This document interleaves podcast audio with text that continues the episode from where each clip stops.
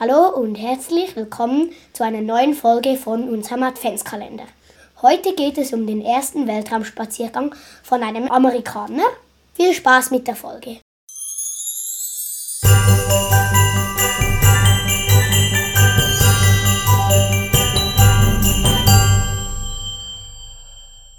Am 3. Juni 1965 startete die Gemini 4 Mission an Bord der Kommandant James McDivitt und sein Kollege Edward White. Edward White stieg viereinhalb Stunden nach dem Start aus der Raumfähre und führte den zweiten Weltraumspaziergang der Geschichte durch.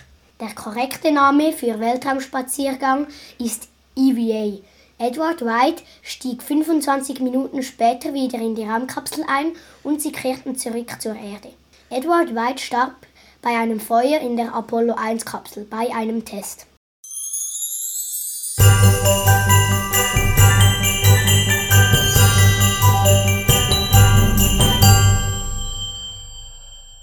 Das war's auch schon wieder mit der Folge. Wir hoffen, sie hat euch gefallen. Bis morgen und ciao, ciao!